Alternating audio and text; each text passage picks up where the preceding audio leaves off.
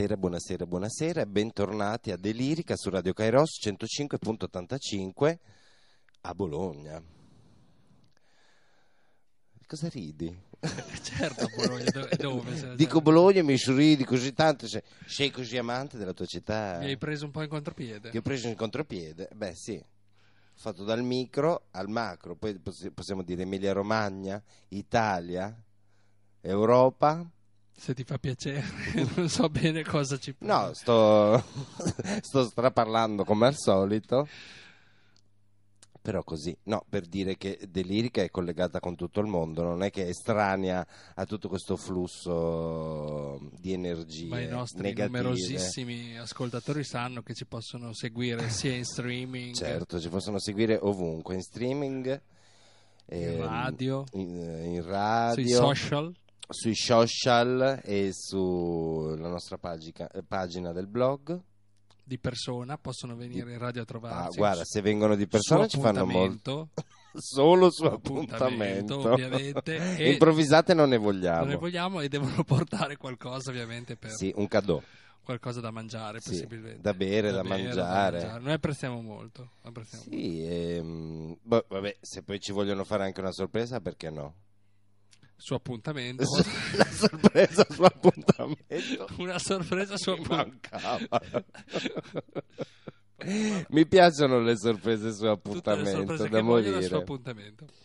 Ehm, Oppure se si presentano oppure. con cibarie ed errate alimentari di un certo tipo, eh, Anche- possono anche venire senza appuntamento. Ah, va bene, va bene. No, comunque, se ci volete scrivere su una mail eh, di insulti, di, di, mh, di congratulazioni, di suggerimenti, cosa, ci potete scrivere su deliricakairos.gmail.com il nostro blog è deliricakairos.blogspot.it su Facebook ci trovate digitando Delirica e siamo anche su Twitter Su Twitter siamo con delirica underscore. Ah. Hai cambiato No, è l'indirizzo? pensate così, delirica con una lineetta bassa in fondo. Ah sì, ok.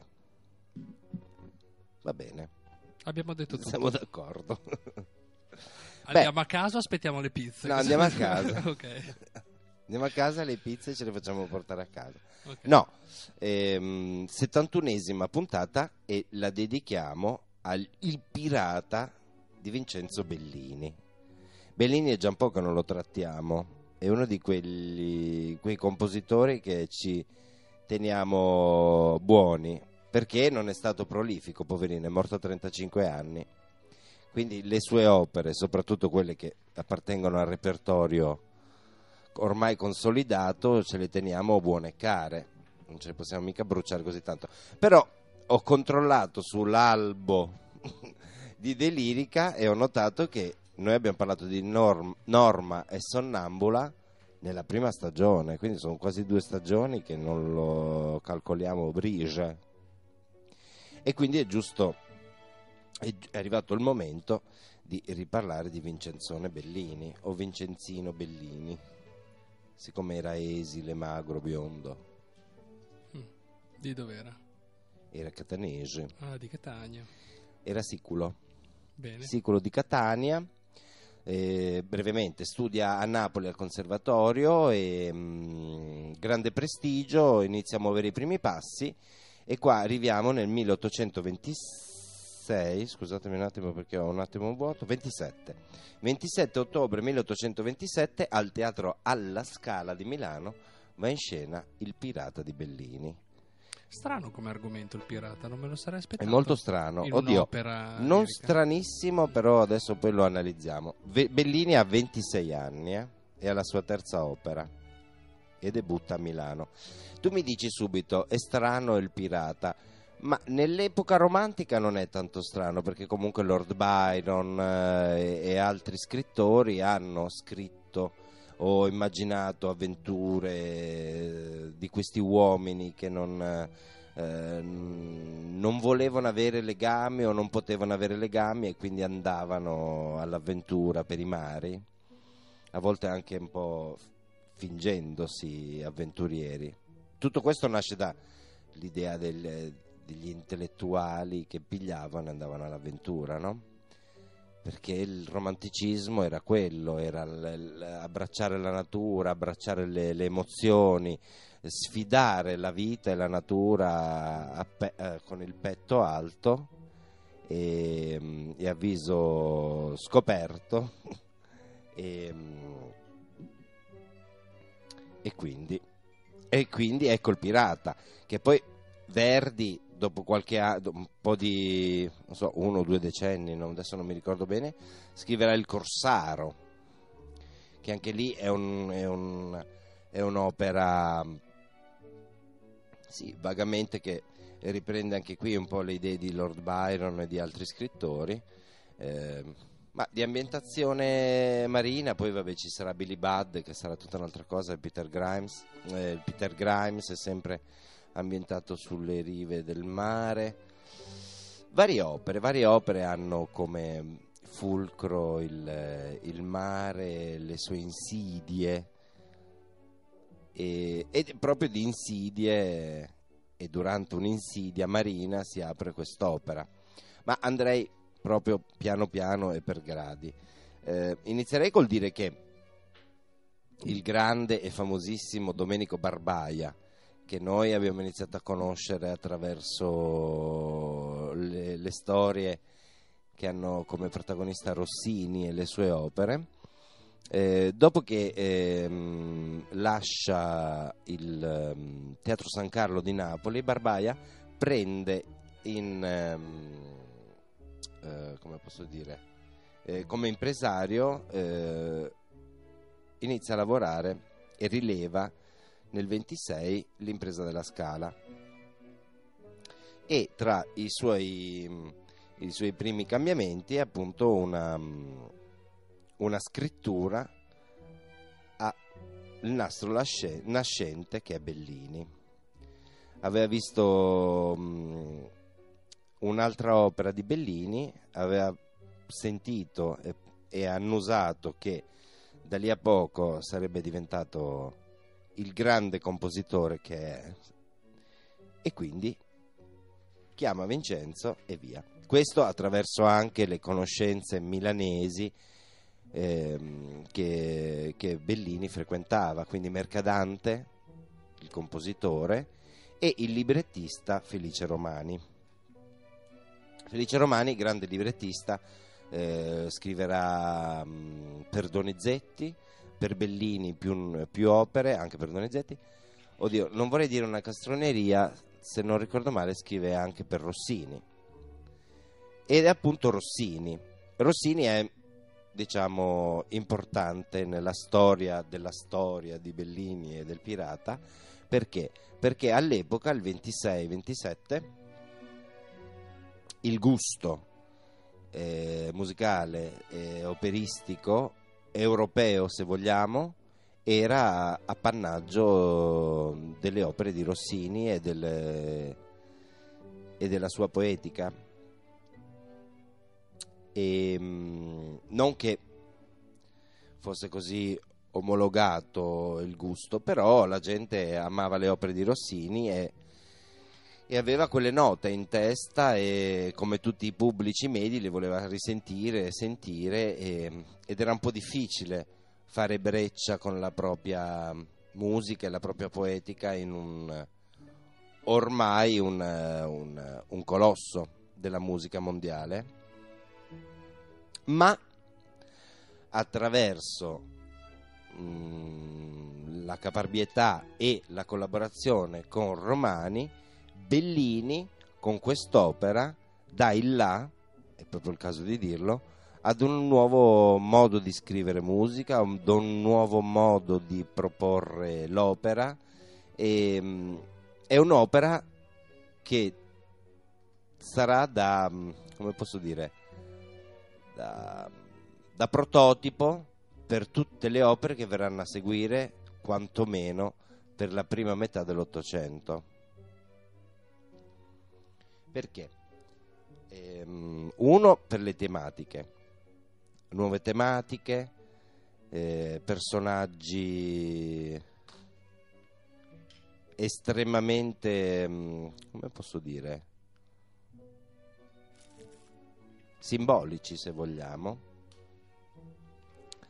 Eh, quindi tematica, le tematiche della natura, le tematiche ehm,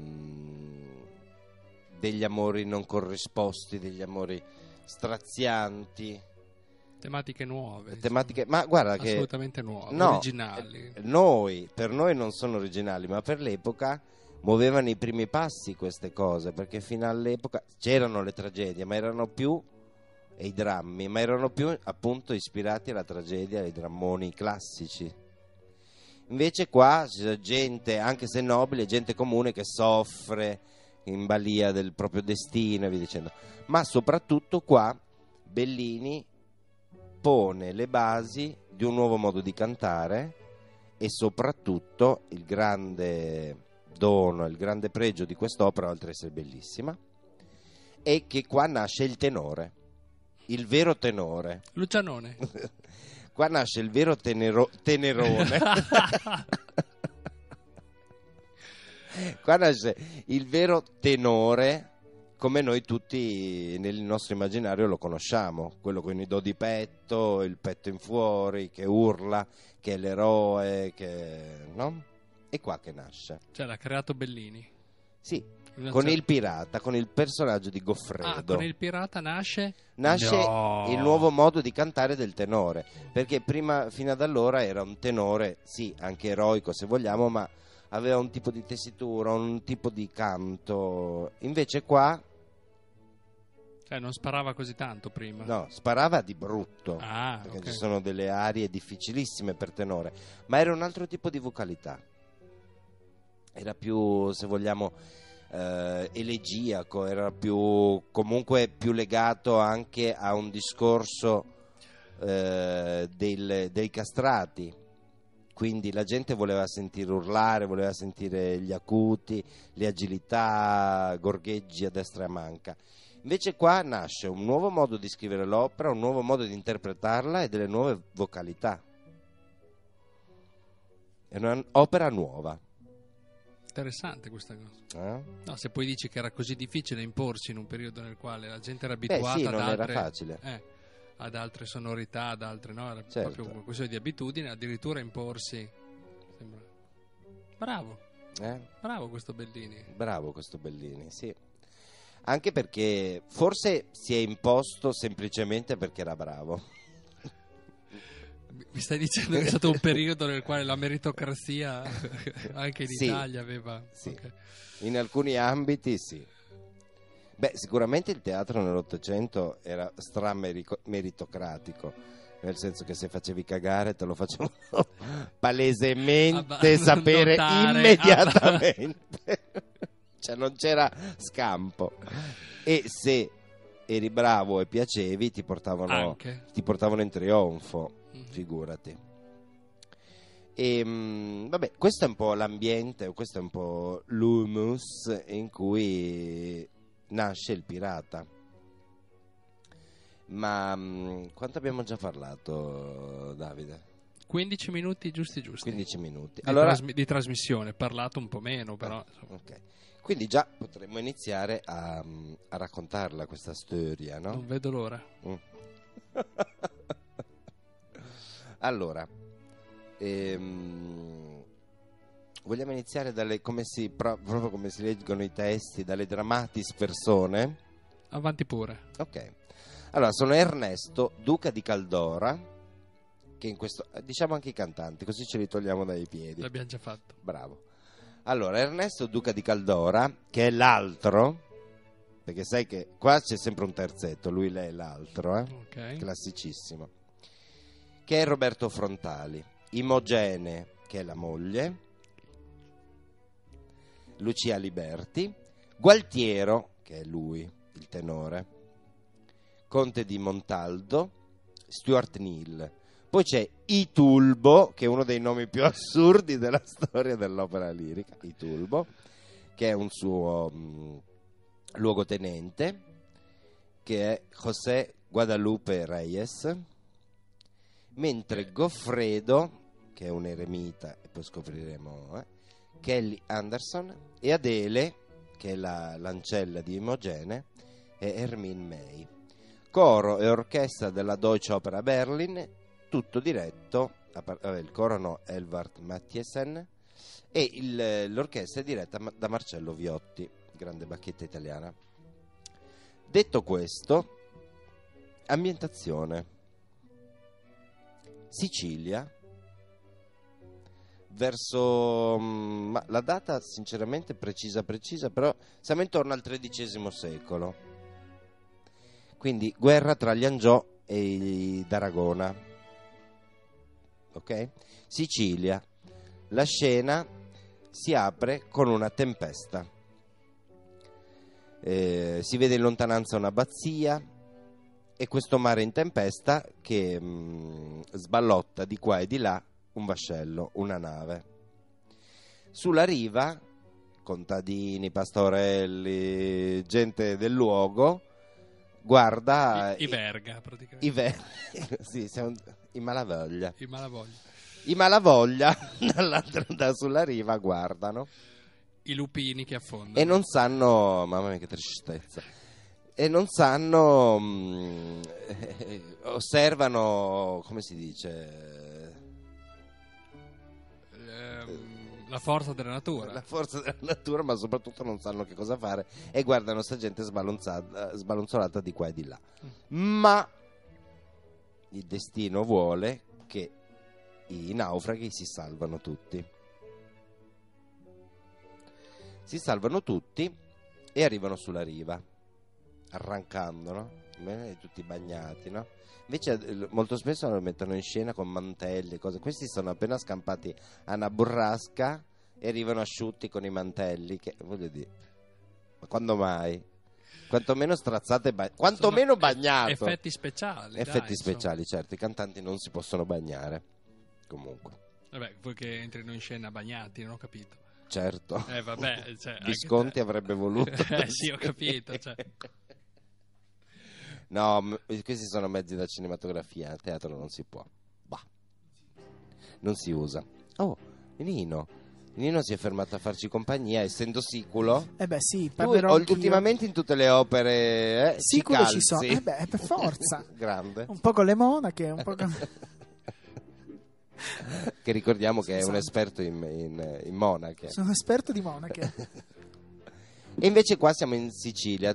Tu hai mai sentito parlare di questa zona, eh, questo luogo, questo castello si chiama Caldora in no, Sicilia? non ho mai no, sentito perché parlare. non esiste. Ah, ecco. Eh, Però potevo dirti... Però potevo inventarmi... Sì, certo, ci vado sempre, ogni No, settimana. oggi ero curioso di sapere, sta Caldora, se esiste, se è mai esistita. Sì, esiste una famiglia Caldora e dei possidenti Caldora, ma in Abruzzo. Sempre della famiglia, delle famiglie nobili legate agli Angiò, ma qua siamo in Sicilia. Ritorniamo, Sicilia, tempesta, spiaggia, naufraghi. Favola. Lost. Lost. e questi arrancano e, mm, e c'è un eremita. C'è un eremita che, che è un po' colui che si fa da tramite con la popolazione e i nobili e viceversa e appunto spinge e in- indica a tutta la gente ad andare a chiedere alla duchessa di Caldora se questi naufraghi possono eh, avere conforto dal castello. Ovviamente sì. E, Ah, Scusa, dimmi. da dove arrivano? Questi? il ehm, solito sbarco I. Tulbo, che tu ti sei perso Ah, i i, personaggi. I Tulbo, a un certo punto nel libretto, quando arriva Imogene e chiede ai naufraghi, eh, lui dice che erano partiti da Messina per andare a Palermo. Ah, ok. Ma è via mare. Sì. E forse le strade non funzionavano neanche allora in Sicilia. Non si poteva andare da nessuna parte. Come oggi. Eh, è difficoltoso. È difficoltosissimo, non ve lo posso dire.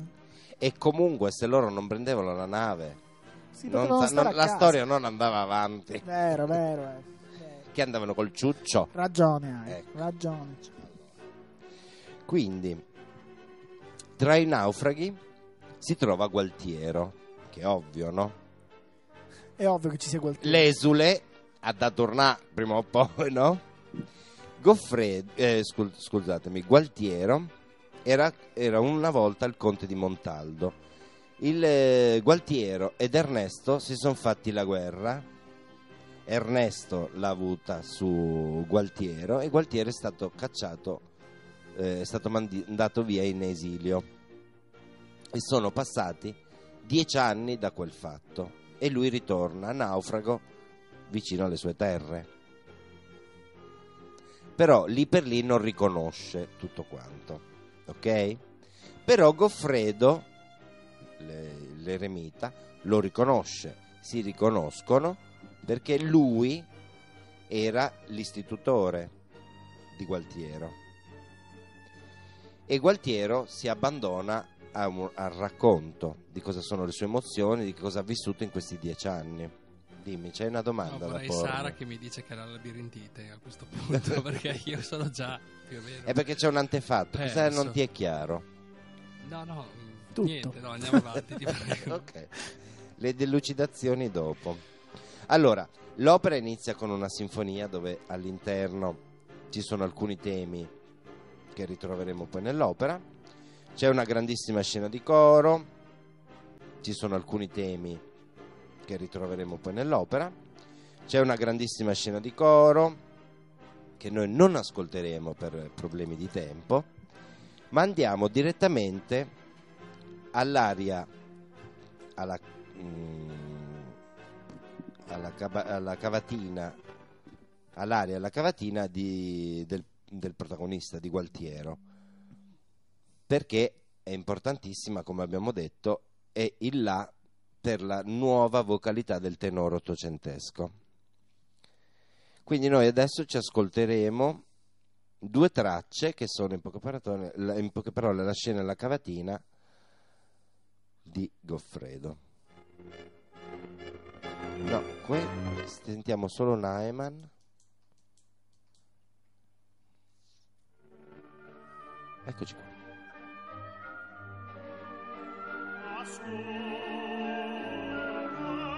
Nel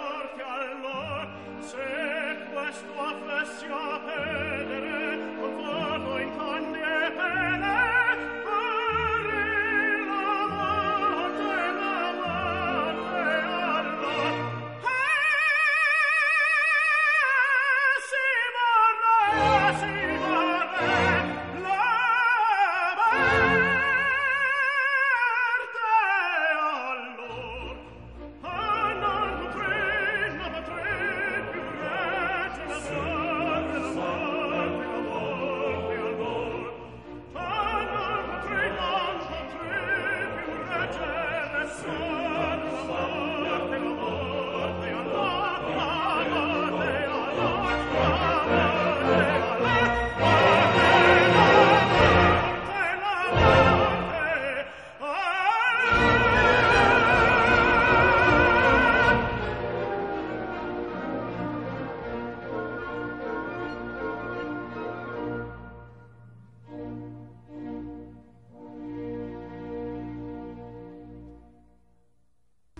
Delirica.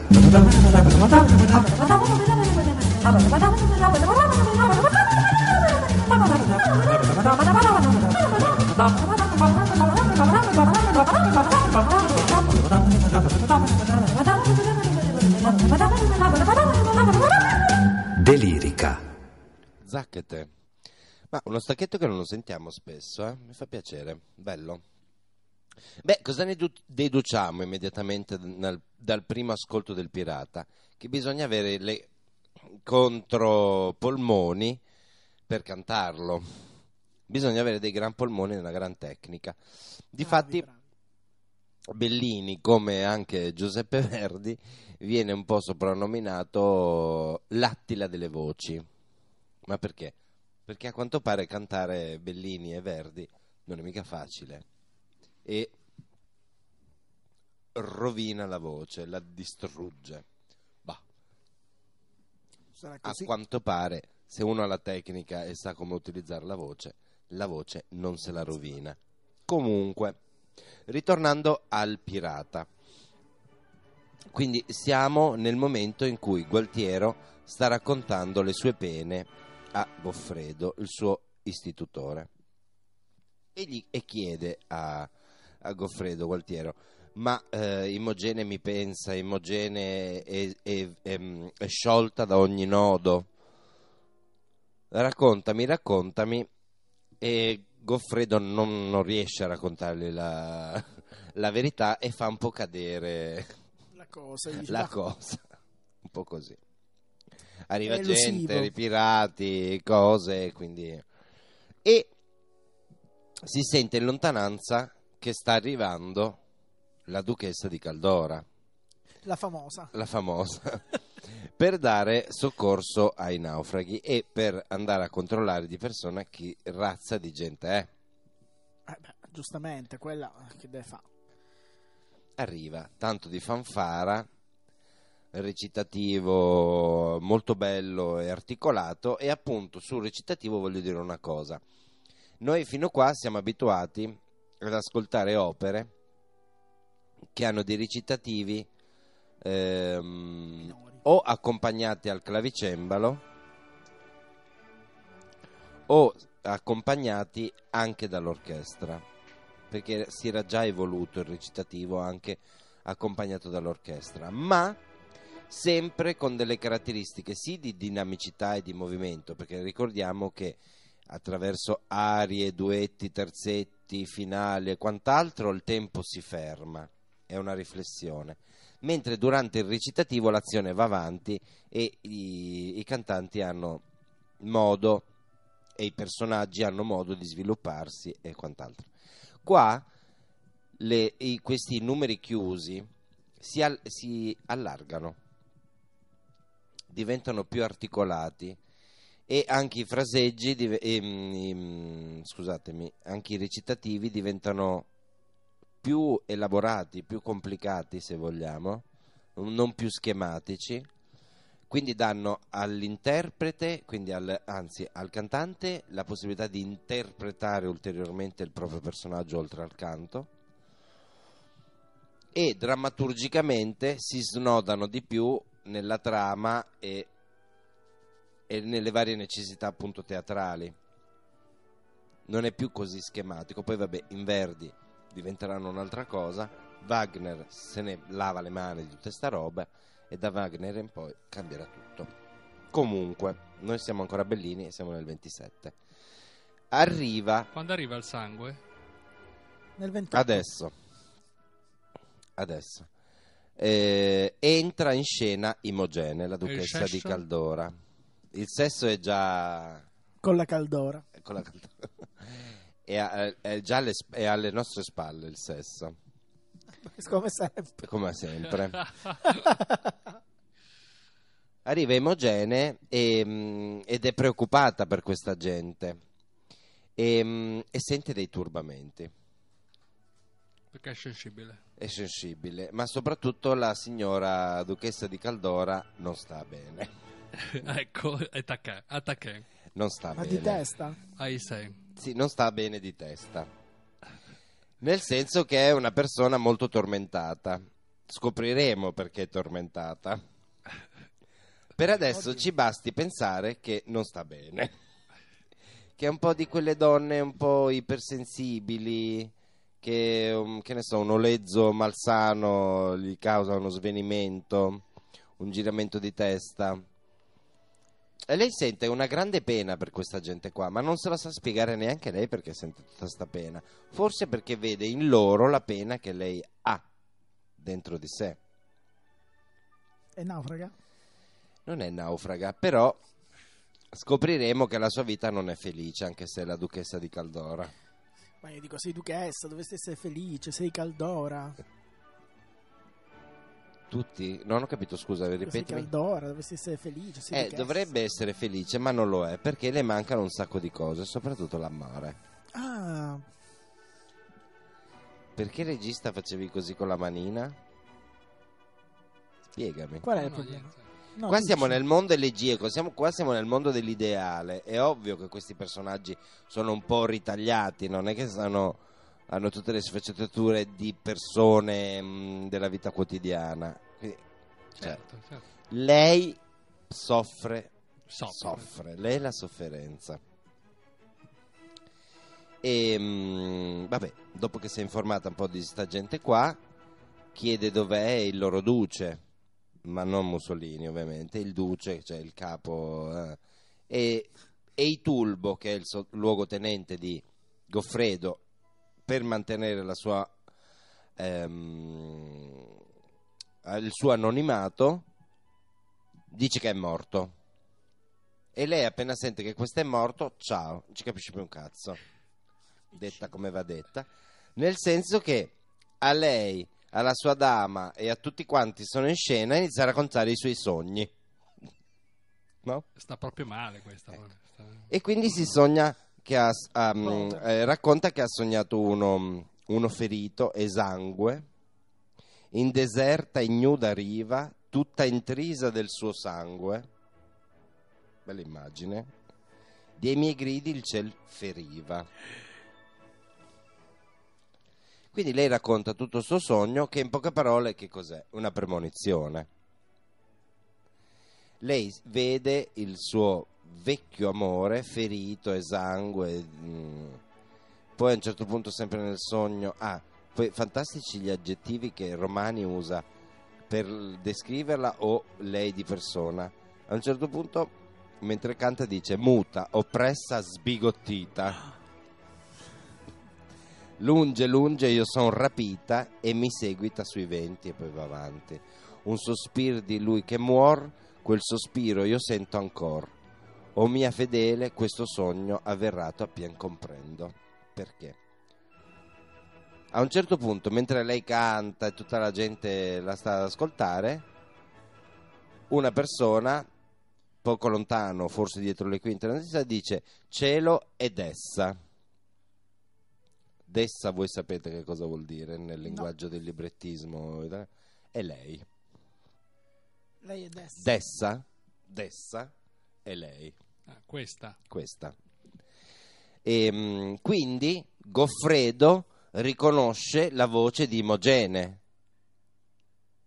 E Imogene, sentendo questo cielo ed essa, ha un turbamento. Perché non riconosce la voce, però sente che, Che sente un qualcosa. richiamo, sente qualcosa.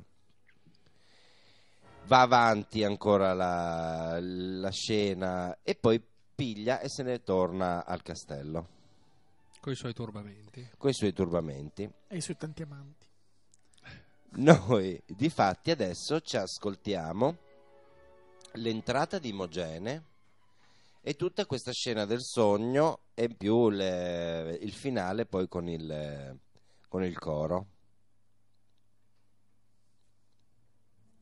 Quanti cori.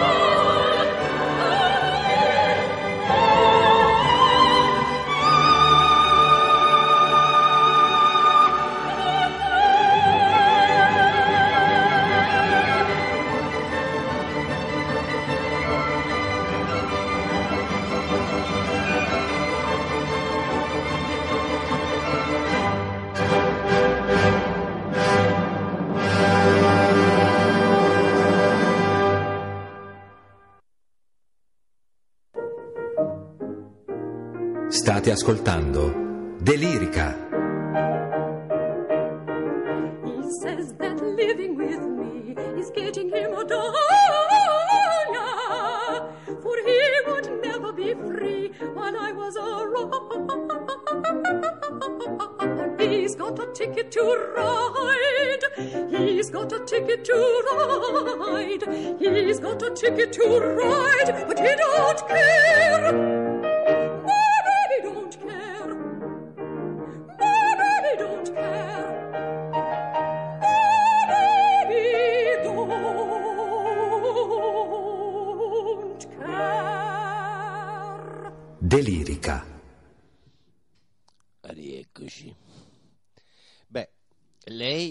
Conceda da tutto e da tutti e pure dal pubblico con queste parole. eh. O tormento del mio cor, A, sarai finch'io respiro, anche estinto a me presente, la cagion eternamente tu sarai del mio dolor. È riferita a Gualtiero. Mi si è rotto uno specchio dietro, dietro la schiena. Lei non sa neanche che ce l'ha appunto dietro la schiena. Però eh, un richiamo. Un richiamo delle stelle. Dorotea! Che Dorfea. Le stelle dell'opera.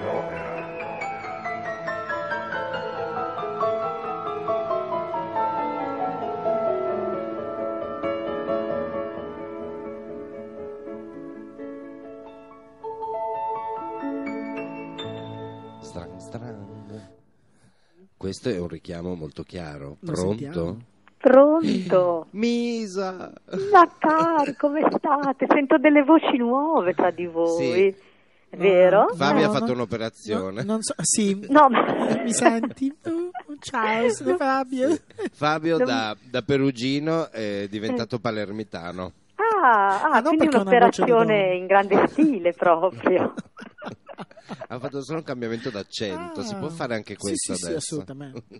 Ah, ok, vabbè, quindi No, insomma. ti pre- Misa, ti, pre- ti presento Nino. Ciao. Ciao, il, nostro, Ciao. il nostro dirimpettaio di trasmissione, nonché amico, nonché mascotte, nonché esperto nella qualsiasi. Di, fumetti, non so mai niente, a parte quello. Vabbè, di fumetti ne sai a pacchi e anche oltre.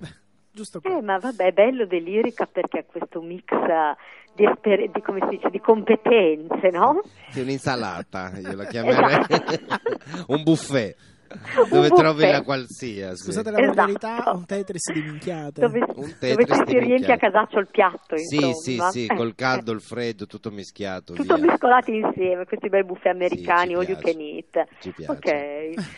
Bene. Come, come Dimmi. sta andando la vostra trasmissione? Ma direi bene, direi bene. Siamo poco più avanti del- dell'inizio, siamo Mhm. ancora sulla spiaggia di Caldora. Ancora. Ah, mentre, vi as- mentre aspettavo appunto che eh, in- iniziasse appunto questa piccola diretta, avevo sentito questi gorgheggi sul, um, sui Beatles che avevo Sì. trovato veramente interessanti.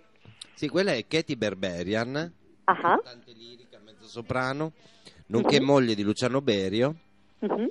che interpreta una versione di Louis Andriessen, eh, compositore belga, se non ricordo Mhm. male, o olandese, no, forse olandese, Mhm. che riscrisse alcuni brani del- dei Beatles. Eh, ma devo dire è molto buffo vedere come Eh, si sì. possono trasformare facilmente, cioè Sì, facilmente, roc- come si trasformano le cose, no? Un po' barocchi. Eh. un po' rococò. Bene, Eh, Misa. Bene, eccoci qua. Comunque, tra l'altro, oggi pomeriggio all'ultimo, proprio prima di venire via dal lavoro, quindi prima di, avere, di non avere più nessuna possibilità di stampare niente, tra me e me mi sono detta: Ma secondo me io Bellini non l'ho mai guardato. Non avevo ancora avuto tempo di guardare nell'archivio, della- nel folder di Maganisa. Mm. E per fortuna, perché in effetti Bellini forse era stato un compito che mi era stato dato in una volta in cui io poi non sono riuscita a, a collegarmi o comunque Ma a intervenire. Sai invece E che adesso che me lo dici, invece forse Mm. abbiamo affrontato Bellini, Mhm. le due, due opere di Bellini, quando tu ancora eri in fasce, nel senso che non, eh, non partecipavo non ancora. facevi ancora parte della trasmissione, mi sa. Eh. No, poi tra sospetto. l'altro Bellini non era neanche comparso in quel concorso No. che abbiamo fatto di recente, perché eh, quindi proprio, infatti dico all'ultimo meno male che ho avuto questa ispirazione perché insomma per quanto voglio dire sia sempre tutto fatto molto così ironicamente, allegramente, però ecco proprio non avere neanche sto tema Natale inventare tutto di sana pianta mi sembrava eccessivo. Quindi insomma sono arrivata veramente a un metro dalla grandine questa sera. Beh, Comunque. allora tutto nuovo. Cosa hai scoperto del grande Vincenzone, Vincenzino Bellini? Ma allora, dunque, intanto Vincenzino è uno scorpione, Mm. che non è un segno molto rappresentato eh, tra, mm, Tra i così, musicisti? tra tutti quelli dell'opera, sia dalla- dal punto di vista dei compositori che dal punto di vista della- anche dei cantanti o degli interpreti. Ovviamente diciamo tutto, cioè, c'è sempre questa incertezza della- dell'ora e quindi della- è sempre molto incompleto il tema Natale, però devo dire che il tema di Bellini tutto sommato riesce ad essere interpretato con una certa accuratezza anche senza queste informazioni perché è molto molto polarizzato, cioè lui ha un accrocchio di pianeti in Scorpione, eh, Sole, Marte, Nettuno, un accrocchio di pianeti all'inizio della, vila- della bilancia, Venere, Luna e Urano, una congiunzione molto stretta in eh, Vergine, Saturno congiunto a, a Giove. Quindi diciamo alla fine io mi sono fatta l'idea che questo fosse un uomo Ehm, vabbè, insomma, gli scorpioni mh, sappiamo che non brillano per eh, trasparenza e per eh, eh, limpidezza, per cui gli scorpioni hanno sempre, secondo me, se non delle doppie vite, fanno sempre comunque credere agli altri di avere delle doppie vite. E eh, cosa che li rende veramente molto difficili da gestire. E secondo me questo uomo con un Marte congiunto al Sole in Scorpione probabilmente cioè, è comunque fa pensare a un tema natale di una persona che ha una vita pubblica con per esempio tutti questi pianeti in bilancia e Venere, Luna, quindi una grande attrazione per il bello, una grande ehm, proprio necessità e desiderio e anche eh, di circondarsi di bello, cosa che poi di solito succede, un grande fascino anche proprio per, uh, così, per cioè, chi si circonda di bello di solito poi è anche molto magnetico e anche molto affascinante, ma che poi parallelamente ci fosse una vita interiore ehm, e poi magari forse non solo interiore che si muoveva ad un altro livello e a cui in pochi avevano accesso. E, mm, e niente, questo insomma devo dire, secondo me indipendentemente da un ascendente, indipendentemente dalla domificazione, queste cose sono molto forti. E eh, questa congiunzione poi Giove-Saturno in Vergine, quindi in un segno di terra, dire, al di là della, della bellezza dell'aria e del senso artistico dell'aria, al di là del tormento dello scorpione e del desiderio poi di vivere magari anche una dimensione interiore parallela, eh, molto intima e nascosta, dà anche un grande, una, grande concretezza, cioè Giove e Saturno congiunti danno comunque dedizione, pazienza, ehm, anche, su, su, su- anche soprattutto sotto il profilo lavorativo, molto impegno e essendo il tutto in vergine una certa concretezza. Quindi mi sembra un tema natale molto, come posso dire, molto ricco anche, molto variegato e con veramente tante componenti anche molto diverse tra loro. Quindi io mi sono fatta un po' questa idea, poi non so se voi avevate delle, eh, come posso dire, intanto se c'è- c'è un senso a tutto quello che sto dicendo, se è proprio il mio delirio e poi anche magari come sempre se avete qualche curiosità voi. Ma direi di sì, guarda, direi di sì che mm, ci siamo. Era comunque una persona misteriosa. Poi c'è da dire che ha avuto una vita molto breve. Mhm. È morto a 34 anni. Ah ok, quindi proprio veramente molto breve, però una, vita vissuta intensamente. Sì, intensa perché capire. comunque ha iniziato a comporre eh, giovanissimo Mhm. e, mm, e soprattutto varie storie d'amore E con donne nobili e ci stiamo E arrivando. Marte? Volevo fare io le veci per una volta di, di Ah, Fabio, ok. ma hai rubato la cosa. E Marte? Ah, Marte, allora, è congiunto in sfatiamo scor- o no? Questo... Hai detto scusami Marte? Il Ma- Marte eh, Bellini dove, com'era, com'era messo a Marte? Allora, Bellini secondo me era messo bene a Marte. Ecco.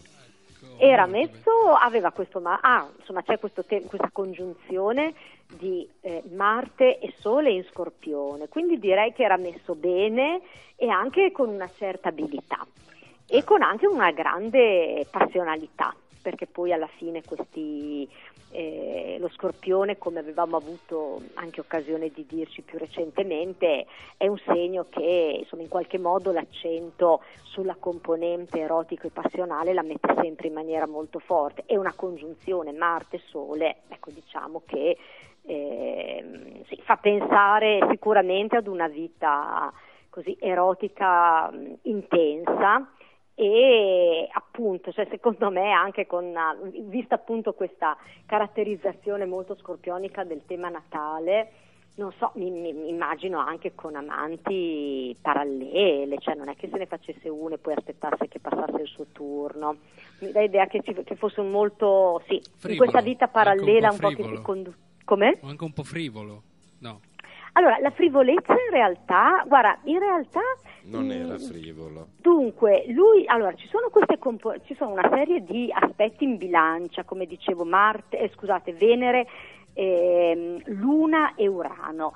E eh, i pianeti, in, ah, questi pianeti mm, personali in segni d'aria, diciamo, possono dare frivolezza nel senso che c'è comunque un piacere di stare in società, c'è un piacere di sapere e anche una capacità anche di, eh, di saper affascinare con le parole, per cui diciamo frivolezza, ma secondo me molto più di forma che di sostanza. Mm. Secondo me alla fine la, la sostanza non era frivola, era una parte probabilmente dell'essere sociale e un modo di interpretare le relazioni sociali. Però diciamo poi nell'intimo frivolo poco a mio parere. A Occhio. Aveva figli Fabrizio? Io? Come? No, non tu. Lui aveva Certo, figli. No, non ha avuto Fabrizio. figli, Non ha avuto. Non ha avuto tempo forse No, di non avere manco, figli. non si è mai manco sposato. Eh. Cioè, non ha proprio allora. avuto tempo. No, devo Ha dire adesso che, mi, adesso che mi dite questa cosa che è morto molto giovane, vedo che ha questo Mercurio in Sagittario che ha una quadratura perfetta con Plutone dai pesci e ehm, la congiunzione Giove-Saturno in Vergine. Ecco, mi domando, adesso questa è una cosa che sarebbe interessante in- approfondire, magari anche confrontandola con altri temi natali, se questo aspetto possa essere indicativo appunto di una morte precoce. Questo me lo voglio segnare per guardare perché di questo tema natale così molto diciamo intenso, spumeggiante, profondo è l'unica cosa che potrebbe effettivamente essere indicativa di questa morte molto giovane.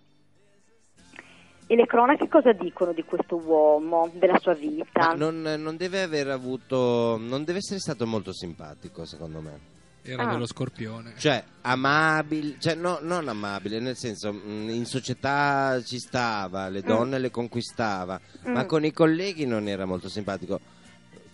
Con Donizetti due o tre volte mh, l'ha mandata a spendere un po' Mm. a Gaetano. Ma adesso, come dice Davide, ecco, gli scorpioni hanno tutto un loro umorismo, hanno tutto un loro modo di dire, sono anche un pochettino, eh, come posso dire, anche un po' precisini e si mettono anche un po' in cattedra che in effetti possono non essere facili da gestire sempre. Questo, eh, allora a quel punto lì mi- non mi sorprende appunto che ci possa essere stata una qualche conflittualità con dei colleghi. Apprezziamo molto la tua diplomazia in questa descrizione No, vabbè, che- No, no, apprezzo- no, no, non c'è bisogno di aggiungere A. Io Eh beh, so. lei è Magamisa, non Lei è ma- che può propendere. Assolutamente. eh, Lei non ha cioè, preferenze, eh, ovviamente. No, no, no, assolutamente. Lei è Io per la verità ho preferenze No, che secondo Misa, me tu non hai preferenze. Non si può neutro, tutti Sto neutri facendo qua. d'avvocato, Siamo scusa. tutti neutri qua, ness- nessuna preferenza, non ci Tutto un esponiamo politically mai. correct di cui non Esatto. si regge niente. Comunque Esatto. è vero, cerco di essere diplomatica, diciamo. Brava. A noi ci Questa piace è la un po' la- diplomazia. A noi non ci piacciono gli scorpioni. A noi ci piace la diplomazia, a Delirica piace la diplomazia, solo Mm.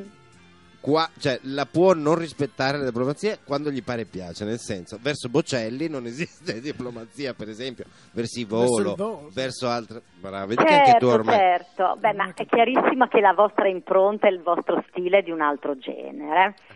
Quindi capisco anche, uno poi deve anche avere il coraggio di scegliere, di prendere delle posizioni. Certo. E Le Delirica po- le, posizioni, prende. le prendiamo le posizioni. Senti, ma c'è qualcosa adesso, cambiando magari un po' un attimo argomento, Mhm. eh, nel senso che mi sembra che comunque insomma, abbiamo abbastanza ovviamente sfangato.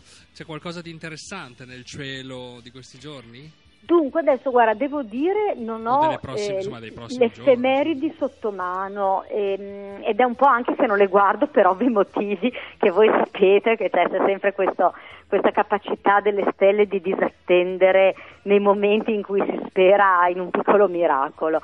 E, e quindi adesso non ho- devo dire non ho presente, ma non mi sembra che ci sia nulla ehm, nulla di eclatante perché dunque Venere si è spostata, probabilmente c'è ancora un po' di congiunzione, o comunque dovrebbero essere ancora vicini Giove e, e Marte, anche se per poco, ma direi che non c'è nulla di eclatante, ci sono state le settimane passate questo, questo avvicinamento Giove-Venere nelle prime ore, diciamo appena prima dell'alba, che è stato mm, meraviglioso, c'è stato questo quadruplo allineamento Giove-Venere-Marte-Luna, che è stata una cosa veramente emozionante, però adesso no, diciamo che siamo sul cielo invernale, che comunque è bello di suo con Orione, con le Pleiadi, con ah, i gemelli, il toro, e però da un punto di vista di mh, congiunzioni particolari direi proprio che non è, non è un momento particolarmente entusiasmante, non Bene, c'è allora niente di possiamo- esagerato. Possiamo abbassare lo sguardo, smettere di rivolgere i nostri occhi al cielo. Sì, guardate dove mettete i piedi pur Possiamo rimettere la faccia piuttosto. dentro i nostri iPhone, i nostri smartphone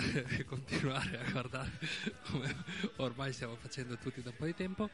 E niente, avete qualcosa da chiedere alla maga o la salutiamo e la lasciamo libera? Perché lei ha le sue, le sue attività magiche Sì, da, da compiere. deve preparare le pozioni. le E pozioni. certo, certo, questo sia anche per me soprattutto perché la maga Misa oggi ha il colpo della strega che sembra un po' Mortacci. una contraddizione in termini, quindi deve colpo prepararsi la sua pozione. Hai il colpo della maga. L'unguento di corno, Esatto, l'unguento, corno esatto. di bue. Mi devo preparare l'unguentino e farmi il massaggino, quindi Mannaggia, in effetti c'è questo, così, questo risvolto molto domestico della maga. Nel suo antro. Esatto. Allora esatto. ti lasciamo ai tuoi intrugli, maga. Grazie a voi, buon proseguimento di trasmissione. Alla prossima puntata ti faremo sapere con un gufo. Dunque, io la prossima puntata in realtà sarò via per lavoro. Pure tu. Sono a, Na- sono a Napoli, sì. A un E- convegno di maghe. A un convegno di maghi nell'antro Della della, Sibilla, nelle- grande. praticamente questo convegno mh, sopra le catacombe di San Un Gennaro, sabba. che è tutto un programma. Un eh.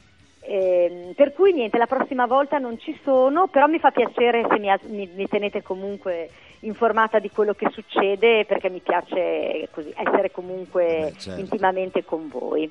Quello non mancheremo, anche perché poi tu hai super, su- superpoteri soprannaturali, quindi saprai Anche se- sempre tutto. Anche se non glielo, dici- non glielo Eh, diciamo, lei lo sa. lei lo- lo sa. controlla. Eh, certo. Lei lo sa già. Lei lo sa già. Lei sa Lo già che so Io non già. ho ancora deciso Ma di cosa lo parleremo sa. settimana Ma io lo prossima. so già, Ma lei lo sa già. Perché tu hai lo so Mercurio già in e e beh, quindi- mancherà solo la conferma.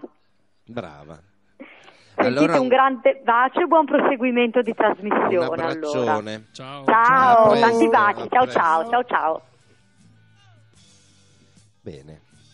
Se, prossima settimana siete tutti a... Fare altro. Ecco. Culo. No, volevo essere diplomatico. Come con gli E scorpioni. invece tu l'hai detto.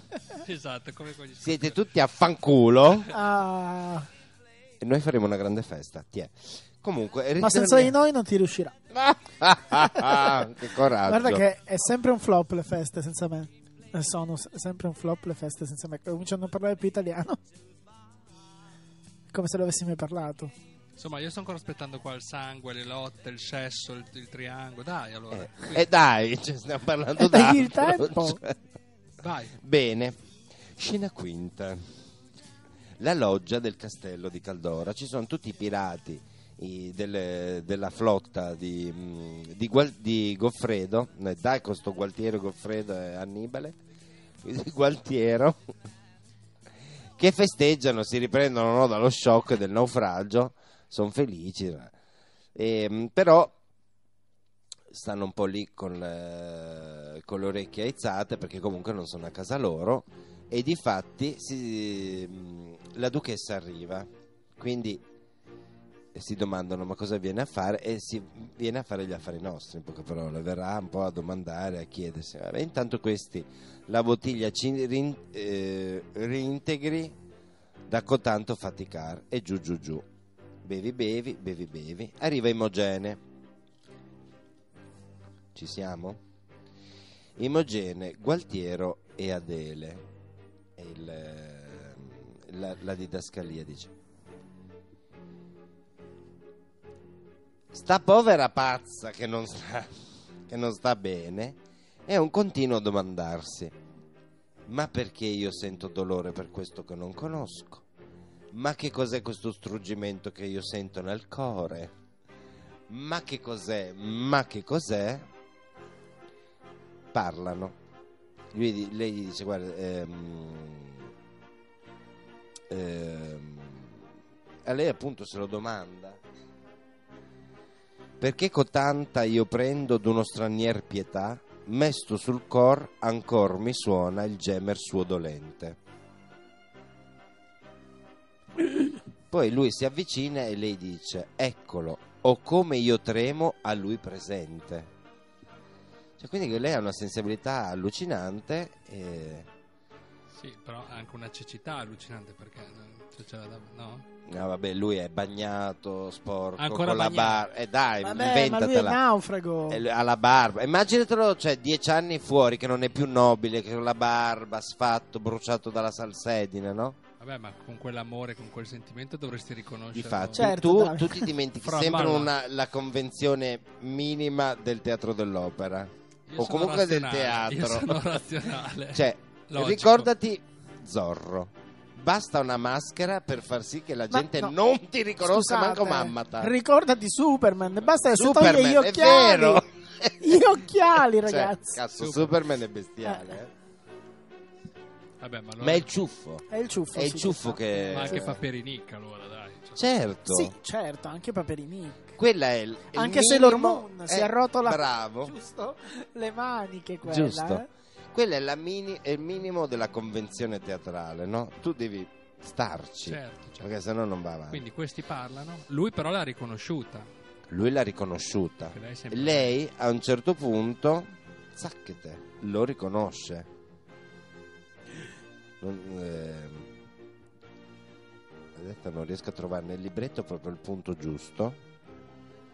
Vabbè, si riconoscono, lei impazzisce. Vabbè, ci credo. cri- Cioè, lei impazzisce. A parte che non sa cosa deve fare, se abbracciarlo, baciarlo, piangere, buttarsi giù dal, dal balcone. Non sa manco lei cosa deve fare. Però lei dice: fuggi, vattene. Perché? Perché lui è capitato nel castello del suo peggior nemico. Ci siamo? Quindi gli dice: Vattene, vattene, vattene. E come? Sono- ti ho appena trovato. Dopo dieci anni, come faccio ad andarmene? No, no, no, no, no, no, no vattene, eh, se no è morte. No, no, no, re- resto, no, vattene, non resto, vattene. Ma dimmi, tu sei ancora mia, tu mi ami ancora? E lei tergiversa, eh, non sa? Glielo dice. Io ho dovuto spos- sposare il tuo peggior nemico, se no erano cazzi amari ancora di più. La famiglia, il padre morente, non sapeva manco lei cosa doveva fare. Allora si è costretta a sposare questo che lei non è contenta, Eh, ovviamente per forza. però l'ha dovuto fare. E lui avrebbe preferito morire sull'istante o nel naufragio o con una eh, sciabolata nel- nella Nel panza, cuore. nel cuore, perché all'idea che lei sia sposata al suo peggior nemico non esiste. In più il tutto arriva con la ciliegina sulla torta, arriva un bambino Ma un bambino un bambino correndo, Ah, no? ah. Che va verso Imogene e lei dice: Oh figlio mio, figlio mio. Ciao. Scattata la violenza. Mo scatta la violenza. Cioè, Gualtiero si rimbocca le mani che dice: Come? Hai pure, Pure. un figlio, pure. Non ci capisce un cazzo che lo piglia e lo vuole sgozzare al bambino. Che ha tutte le colpe. Eh, certo. Giustamente. Gi- Giustamente. Vuole sgozzare il bambino, lei ovviamente è lì per svenire, che non ci capisce, oh, figlio mio, figlio mio. Perché lui è per le famiglie arcobaleno. e quindi questa famiglia Eh, naturale non non Non va. gli piace. Gli va. Oddio mio, Quanti oddio anni mio. ha il bambino? Quanti anni può avere? Dieci anni. Eh, perché questo pensiero l'ho fatto anch'io. E se Eh. fosse il figlio di Gualtiero e non il figlio di Enrico? Eh. Ah, ma noi non lo sapremo mai. Ah. Che desperation. Perché la prova del DNA nel XIII secolo non c'era. Ho capito, però cioè, lei può fingere. No, al- mm, questo lo possiamo anche svelare. Per il libretto, questo è il figlio di En- ehm, Enrico. Ok. Quindi, Però noi che siamo delle shipper, per, eh, cioè siamo quelli che si inventano le È relazioni vero. fra le persone, per me è figlio di, di Gualtiero. di Gualtiero e di Imogene. Quindi è il figlio della colpa. Vabbè, lui piglia sto bambino, cerca di sgozzarlo. No, no, no, no, figlio mio, figlio mio. Si ravvede della cazzata che sta facendo e lo lascia. Siamo qui, fino a qua ci siamo. E io direi che potremmo ascoltarci. Ascoltar, e... Ascoltarci. Compro una vocale. Ascoltarci. Hai mai pensato di fare un po' di radio tu? No, No. Non, non l'ho mai messa in. ehm, Vabbè. Non l'ho mai messa. Eh, La mutanda dritta. Ci siamo? Ci siamo. Non ci siamo. No. Ah sì. C'è Naiman sotto che con Bellini non stanno bene. Noi sentiamo Naiman. Eccoci qua.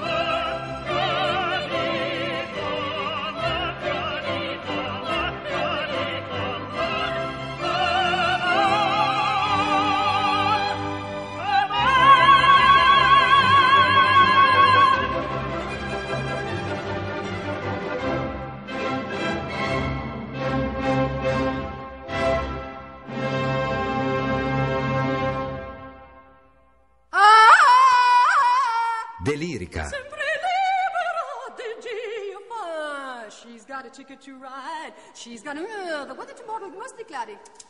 Delirica. Pronto? Ci siamo. Pronto? Sei in onda. Eh, lo so che sono in onda. Ma siamo in onda bene o siamo in onda male? Pronto? Eh, mancava qualcosa. Pronto? Prof. Buonasera, mi sentite? Sì. Certo. Certo. Sì, ti sentiamo. Forte e chiara. Pronto? Prof chiama Delirici, Delirici rispondete? Delirica risponde, Delirica risponde. Prof, eccoci qua. Prof. Buonasera cari, come state? Buonasera. Ma Ma bene, dai, tutto sommato bene. Beh sì, insomma, fra naufragi, drammi, sbudellamenti, agnizioni, misconoscimenti e figli illegittimi mi pare che siamo benissimo, insomma. C'è tutto, manca nulla. Beh, insomma, questa, questa stagione di delirica è iniziata bene, via, a tinte fosche, mi piace, Sì, mi piace. sì, sì. Ed è ancora nulla. Non abbiamo Eh. ancora trattato grandi drammoni. Comunque, Vabbè, ci, con questo ci stiamo Natale, già no? facendo la bocca. Il momento propizio, Natale, insomma, che siamo Eh. tutti più buoni, no? Via. Quanto ti piace il Natale, prof? Quanto ti piace? Quanto, eh, Quanto non mi piace. Io vorrei sapere quanto sarai più buona a Natale. No, la prof è sempre buona. La Ma io veramente a Natale divento più cattiva perché Visto? essendo bastian contrario di natura io Visto? a Natale vado in maniera inversamente proporzionale, quindi più aumentano le pubblicità dei panettoni e più divento una iena, cioè una cosa proprio Guarda, per- in automatico. ecco. per il giorno di Natale farò una bella puntata tutta incentrata sui vicini di casa, te l'ho detto. Fantastico. In modo da poter proprio essere buoni, capito? Poter proprio parlare di quanto siamo buoni il giorno di Natale. Ma Va oggi bene. i pirati. Oggi i pirati, Sì. beh oggi è un- una puntata bellissima, un'opera bellissima, soprattutto perché insomma mi- questa sera mi dà la possibilità di trattare eh, più di un argomento. Ecco, vorrei proprio eh, analizzare quest'opera eh, bellissima, molto interessante, eh, storicamente a cavallo fra due grandi periodi eh, diciamo storici ma soprattutto letterari e filosofici, insomma due grandi movimenti che sono il romanticismo e il positivismo. Ecco, ehm, e così aiutandomi con, le- con la figura del pirata e con quella della donna, perché eh, insomma anche l'immagine della donna è molto importante in questa opera, vorrei così un pochino raccontare eh, qual è il milieu culturale eh, di questo momento storico. Ora, eh, la figura del pirata eh, credo che si possa, mh, così abbandonando per un attimo l'immagine classica del pirata, quindi come eh, uomo cattivo, insomma assaltatore di navi, ecco, vorrei fare un- una metafora della figura del pirata e quindi ra- raffigurarlo come quello che in antropologia si definisce il soggetto deviante. Ne abbiamo già parlato in altre puntate e quindi mi faceva piacere approfondire questo argomento. Ecco, il soggetto deviante quindi come colui che eh, trova un modo eh, per rompere una regola costituita e attraverso la rottura di questa regola ehm, eh, potrà di nuovo, se non lui, comunque la società dei suoi pari che lo circonda, potrà riaffermare l'ordine costituito. Quindi il disordine come il caos, come elemento fondante e imprescindibile perché l'ordine eh, possa continuare ad esistere. Ora, l'anno in cui eh, questa opera viene rappresentata per la prima volta, se non sbaglio, è il 1827 e eh, solamente tre anni più tardi, nel 1830, Auguste Comte eh, pubblicherà eh, il- un, insomma, un suo testo molto importante che è Corso di filosofia positiva. Ora, eh, in questo momento, quindi, in questo particolare momento storico, eh, sta per avvenire un importante superamento, e cioè eh, il positivismo e quindi la fede nella scienza, in ciò che può essere dimostrato, eh, traendo una sua linfa vitale sicuramente dall'illuminismo, ma anche dai metodi eh, e dagli stilemi usati dal romanticismo, e cioè questo desiderio di conseguimento dell'infinito, eh, viene sostituito dal desiderio del conseguimento della scienza, quindi la passione che si, che si mette, che mettono i romantici nell'inseguire l'infinito è la stessa passione che i positivisti metteranno nell'inseguire la scienza. Ehm, e quel movimento insomma, che poi Nicola Bagnano definì eh, il romanticismo della scienza, quindi il positivismo come romanticismo della scienza. Ora, in questa opera eh, sicuramente eh, questo positivismo ancora non si sente, eh, ma si sente ancora tutta la carica romantica eh, ottocentesca, quindi queste figure molto ben caratterizzate, a tinte forti e ehm, l'immagine ecco, di questo pirata, che in realtà pirata non è, è pirata per forza perché lui in realtà è un nobiluomo, e di questo amore molto strapazzato insomma, e, e molto avversato. Ecco, il, ehm, il, soggetto deviante, quindi, così eh, mi piace definire questo pirata, è colui che, secondo quello che ci, ci, racconta anche Foucault, infrange il patto sociale per motivi personali, quindi sostanzialmente è un individualista, cioè non fa quello che fa per la società, ma lo fa per se stesso. Ed infatti il nostro eroe, insomma, tenderebbe a riconquistare l'amore della sua pulzella. E sicuramente, ecco, nel periodo, nel momento ottocentesco, quello che ehm, fino al Medioevo era considerato il mostro criminale, quindi il soggetto deviante era un mostro che aveva delle tendenze criminali, mentre invece dall'Ottocento in poi questo concetto viene completamente ribaltato, quindi è un criminale che ha anche delle caratteristiche di mostro. Non a caso il nostro pirata vorrebbe uccidere il figlio di Imogene e, eh, e del, del suo sposo proprio perché è accecato da una gelosia terribile. Ecco, le cause che portano alla devianza, così come ci ricorda Durkheim e anche Merton, ehm, possono essere tantissime. Innanzitutto la devianza può essere primaria o secondaria.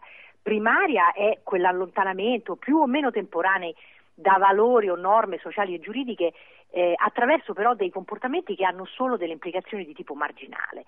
Quindi non dà luogo assolutamente questo tipo di devianza a una eh, riconfigurazione, riorganizzazione simbolica nei riguardi del sé o dei ruoli sociali.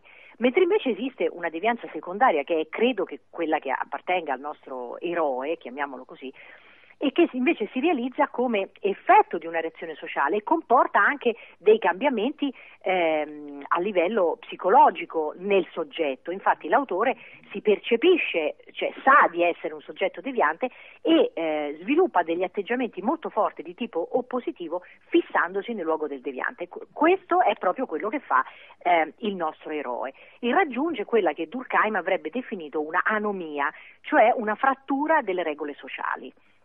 Quindi nel perseguimento ossessivo del proprio interesse personale eh, si arriva addirittura a fratturare le regole sociali, che nell'Ottocento sono molto importanti, perché eh, in antagonismo a, a, questa figura maschile abbiamo una figura femminile di cui parleremo eh, a breve. Ecco, la figura di questo pirata e quindi questo concetto di soggetto deviante mi ha portato così, eh, sapete che io amo fare queste similitudini folli, ehm, mi ha portato a eh, immaginarlo, ad assimilarlo alla figura di un altro grande soggetto deviante in un certo senso della letteratura mondiale sicuramente e questo è Faust. Parliamo di Faust. Perché Faust, eh, che è un, un dottore, un alchimista, un astronomo, un grande sapiente, a un certo punto non si accontenta più eh, cioè del sapere fenomenologico, cioè di quello che lui vede, può possedere eh, in tutte le sue forme, ma Vuole, vuole, andare oltre, vuole sapere di più, vuole, vuole cogliere quell'attimo eh, di piacere estremo che dà un tipo di conoscenza esagerata.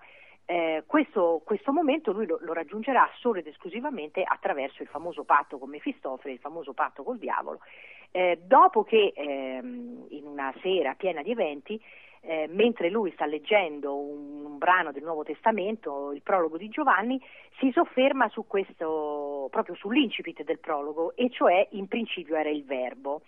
E lui si scervella per un po' e pensa e pensa che cosa vuole dire questo verbo, se è parola, se è pensiero, se è forza. Alla fine aggiunge la conclusione che questo verbo è atto, è azione, quindi è il farsi dinamico cioè, di un'idea. Ecco, in questo secondo me è tutto lo spirito non solo di, di Goethe che terrei a ricordare ci ha messo 60 anni per scrivere il Faust, quindi dal 1772 al 1831, quindi storicamente e letterariamente ha attraversato due momenti, e cioè appunto il romanticismo proiettandosi nel positivismo, perché sicuramente l'atteggiamento di Fausto in questo senso è positivista, e ehm, soffermandosi in quel momento eh, storico letterario che si definisce dello Sturm und Drang, quindi del, del, del fulmine, della tempesta, ehm, che poi insomma tanti frutti darà alla letteratura europea. Ecco, il, um, quindi ecco, mi, mi, è piaciuto dire, assimilare la figura di, di questo pirata eh, deviante alla figura di Faust. Ora, a questo, eh, perché il destino di Faust, così come il destino del nostro pirata possa compiersi, c'è bisogno di una figura antagonista eh, questa figura è la figura femminile, in questo caso nella nostra opera Imogene o Margherita, ma mi viene in mente allo stesso modo Teresa nelle ultime lettere di Jacopo Ortis. Ora, la donna, la figura della donna invece, eh, rappresentata ancora in questo periodo storico, eh, è una figura molto delicata, una donna inesperta della vita, giovane, eh, innamorata, ma senza una vera e propria consapevolezza eh, tutte, tutte, virtù che ovviamente molto aggradano all'uomo ottocentesco, ehm, perché se l'uomo, la figura maschile, sta andando con il correre degli anni que- nel XIX secolo, sta andando verso il positivismo, invece la figura femminile rimane ancora ancorata ehm, ai modelli classici di questo, di questo periodo. Quindi colei che si immola e si sottomette alla ragione di Stato oppure alla ragione del padre o alla ragione del marito. Non a caso anche la nostra eroina eh, si rifiuta di lasciare il suo ruolo di moglie e di madre pur amando eh, il pirata Gualtiero e decide di rimanere fedele ehm, dire, al suo ruolo perché ehm, in quel momento storico il destino, de- cioè il destino, della donna è quello di essere fattrice, eh, quindi madre, moglie e sottomessa ehm, al, diciamo, al, al, volere paterno. Ecco. Ma nello stesso tempo, ovviamente, eh, la donna accetta di, eh, di, sacrificarsi in nome del buonsenso perché il matrimonio borghese comunque rappresenta per lei eh, tutta una serie di garanzie delle quali altrimenti non potrebbe eh, godere. Ecco, in questo periodo storico mi vengono altresì in mente altre diciamo, ehm, eroine in questo senso, come per esempio la Silvia Leopardiana o l'Ermengarda di Manzoni.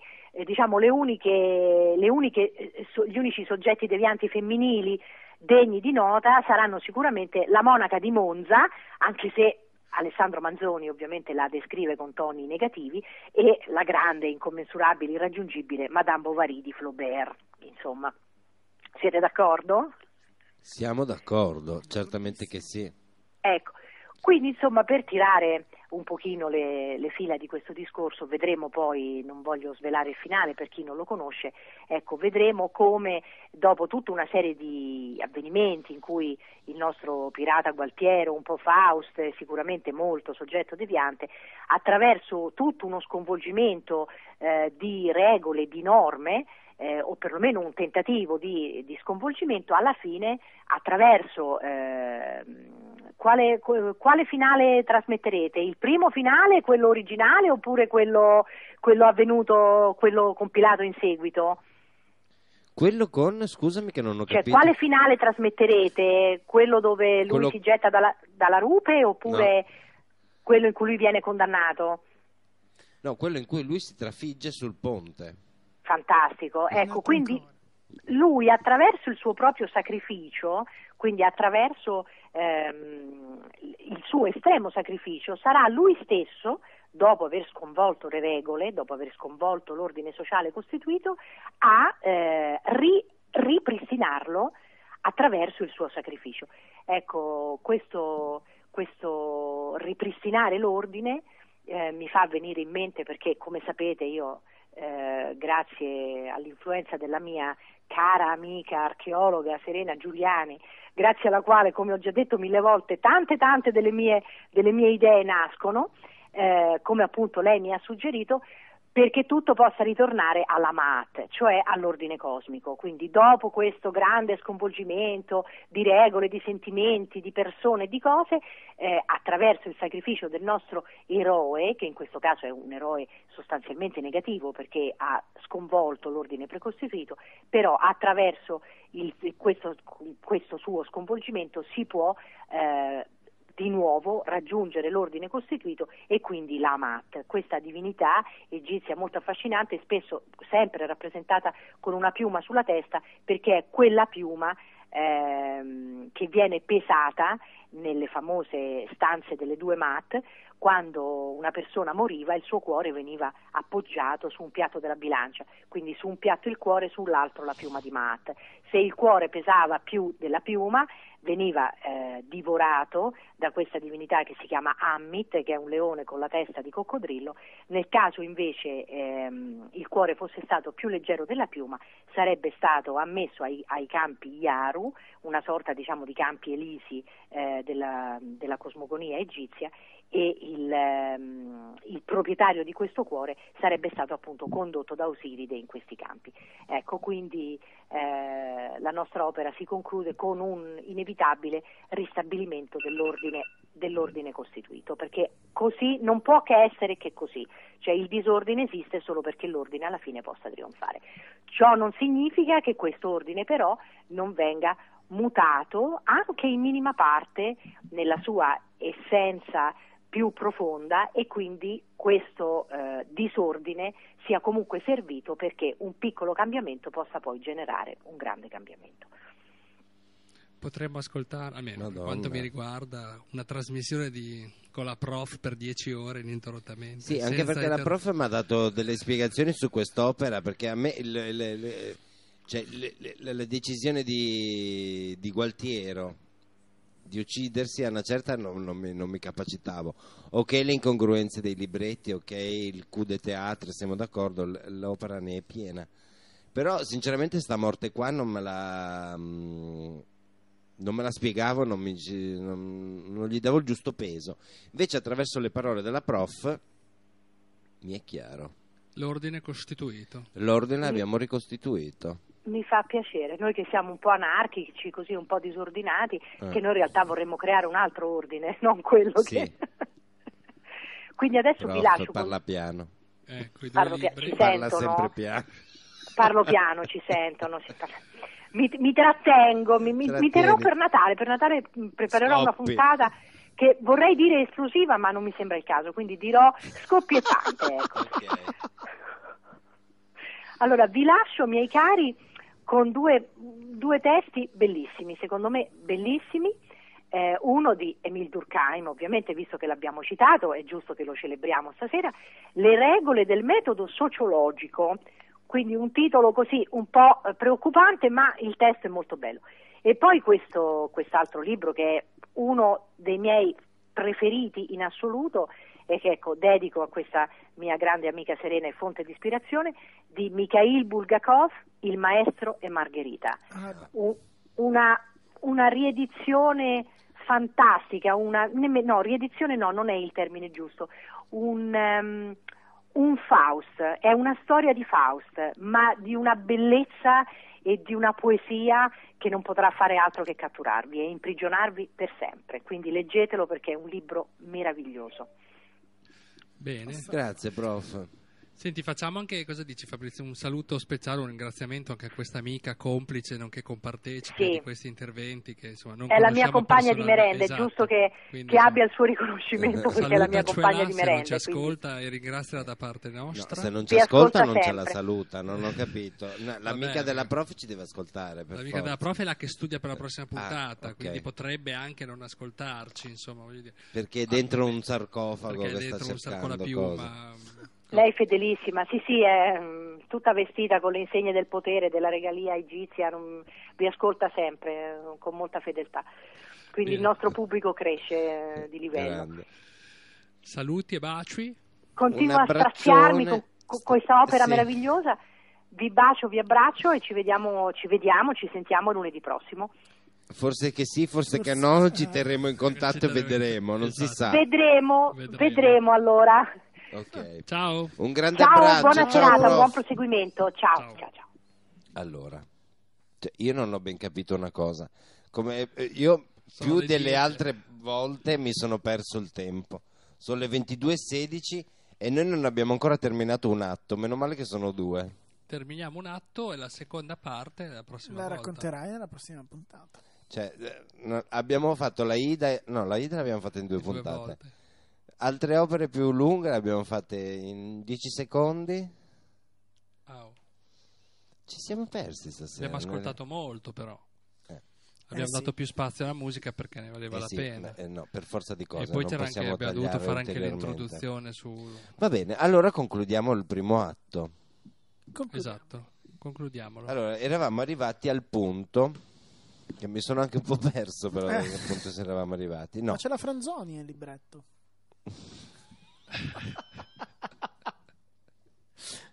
Quindi forse che ritorna la Franzoni Ernesto. poi uccide il bambino. Eh beh. Quella è un'altra Forse, opera. forse. Quella è Medea. atto. forse sono tre sentenze della Cassazione, forse. E, mm, eh, cor- eh, cortile del palazzo di Caldora illuminato, è notte sempre, coro di soldati, ritorna Ernesto dalla battaglia, il marito di Emogene, il duca di Caldora, che esulta per, eh, per aver vinto e, mm, e va verso la moglie e dice oh che bello ritrovarti, sono contento, sono felice, lei un po' meno, lei c'ha il culo storto. E, mm, ma eh, mi è giunta voce che tu hai dato asilo a della gente, ma ti sei informata chi è sta gente, chi non è, cosa? E ho detto no, certo, Eh, figurati. quasi 1500. No, però, ok, mi fido, ma li voglio vedere io. Fateli entrare. Entrano e ehm, Goffredo gli fa da tramite e invece che parlare... ehm, che i nomi li confondo. Invece che parlare Coso? Con Gualtiero. Gualtiero. Gualtiero. Parla eh, It- Itulbo al suo posto e dice che lui è il comandante della nave, che è di origini ligure. E, e comunque Ernesto si incazza perché comunque la Liguria ha dato asilo a- agli Angiò, quindi lui è degli Aragona e gli girano le balle. Capito, Gli girano così tanto le balle, eh? E stai tranquillo. Ma è il siciliano come te, quindi, Ah, è... quindi è una cana. Eh, cioè, Gli girano così tanto le balle che dice: Vabbè, io di sta gente non mi fido. Finché non è la situazione è, voi siete miei. mm, Prigionieri. mie- miei prigionieri. E tutti, ma no, ma com'è possibile? Allora tutti pregano Imogene. Solo tu ci puoi salvare, solo tu ci puoi salvare. Lei strizza un po' l'occhio al marito, gli mostra un po' L'epidenda. cambia idea Ernesto e li, li lascia liberi. Però se ne deve andare al più presto. Eh, ma quante storie. Pensa se ti dicevamo che c'era anche Gualtiero, cosa facevi? La situazione cambia all'improvviso. Cambia all'improvviso. Difatti, Gualtiero, non nas- eh, nascosto, chiede a, a Imogene di vedersi in segreto perché lui le deve parlare. Cioè, no, questa situazione non può rimanere lì così com'è. E lei eh, non, non vuole accettare, non dice sì. E lui gli dice: Guarda, che se tu non accetti, so cazzi amari. La minaccia gli dice, in poche parole gli fa capire che ammazza il marito, il figlio, la- tutto il, il castello. Allora lei Beh, sviene. lei sviene. Ovviamente. Lei fare? sviene, sali, sali, riprendiamola. rim- eh, Beh, come diceva la prof, appunto questa figura della donna anche, no? Insomma, quello stereotipo in Bellini, innamorata, innamo- in Bellini tutte le donne, a parte Norma, Svengono. sono così. Ah, no. Tutte languide, tutte rapite dai loro sentimenti, dai bustini stretti, tutte queste cose. Lei sviene, Lei sviene. Lei sviene, si riprende, non capisce che cosa stia succedendo e tra lo stupore e l'ansia finisce il primo atto. che noi ascolteremo, immagino. E al quantomeno cioè, non fine. c'è tempo di ascoltare anche l'aria di entrata di Ernesto, mi sembra. Non so, io qui ho qualche file in attesa. Allora, un rapidissimo calcolo prevede che noi ascoltiamo musica per Io ho quattro files in attesa. no, per più di 10 minuti. No, uno, due, tre, quattro. Quattro Quindi direi che ascoltiamo Eh, scusami, per il numero 5 prevede quattro, quattro tracce? L'ascoltiamo le ultime due, perché sennò non riusciamo ad ascoltare tutto. Che peccato, Vincenzo non ce ne volere. Ben, comincio Barbara, la mia vendetta.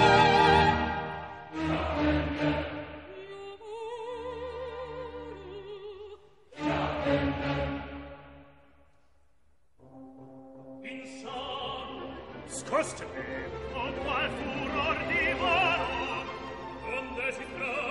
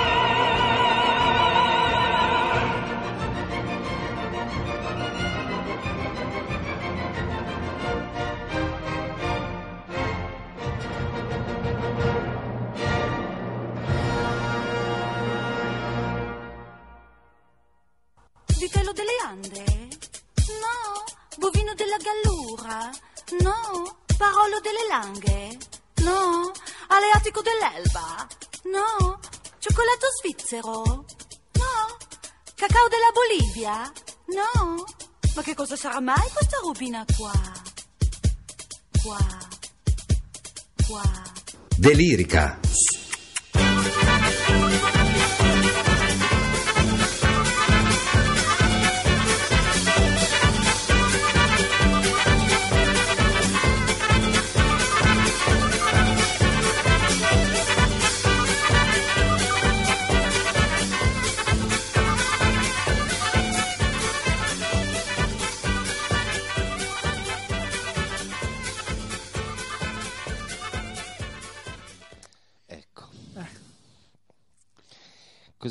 Finisce il primo atto del, del Pirata di Vincenzo Bellini.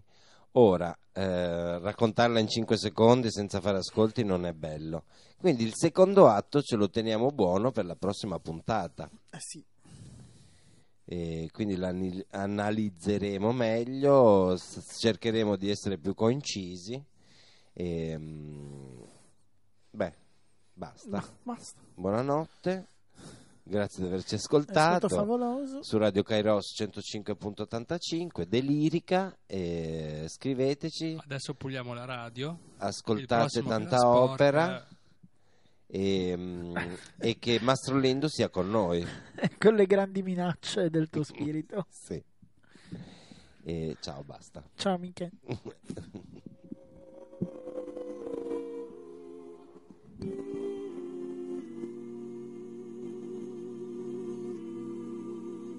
Delirica.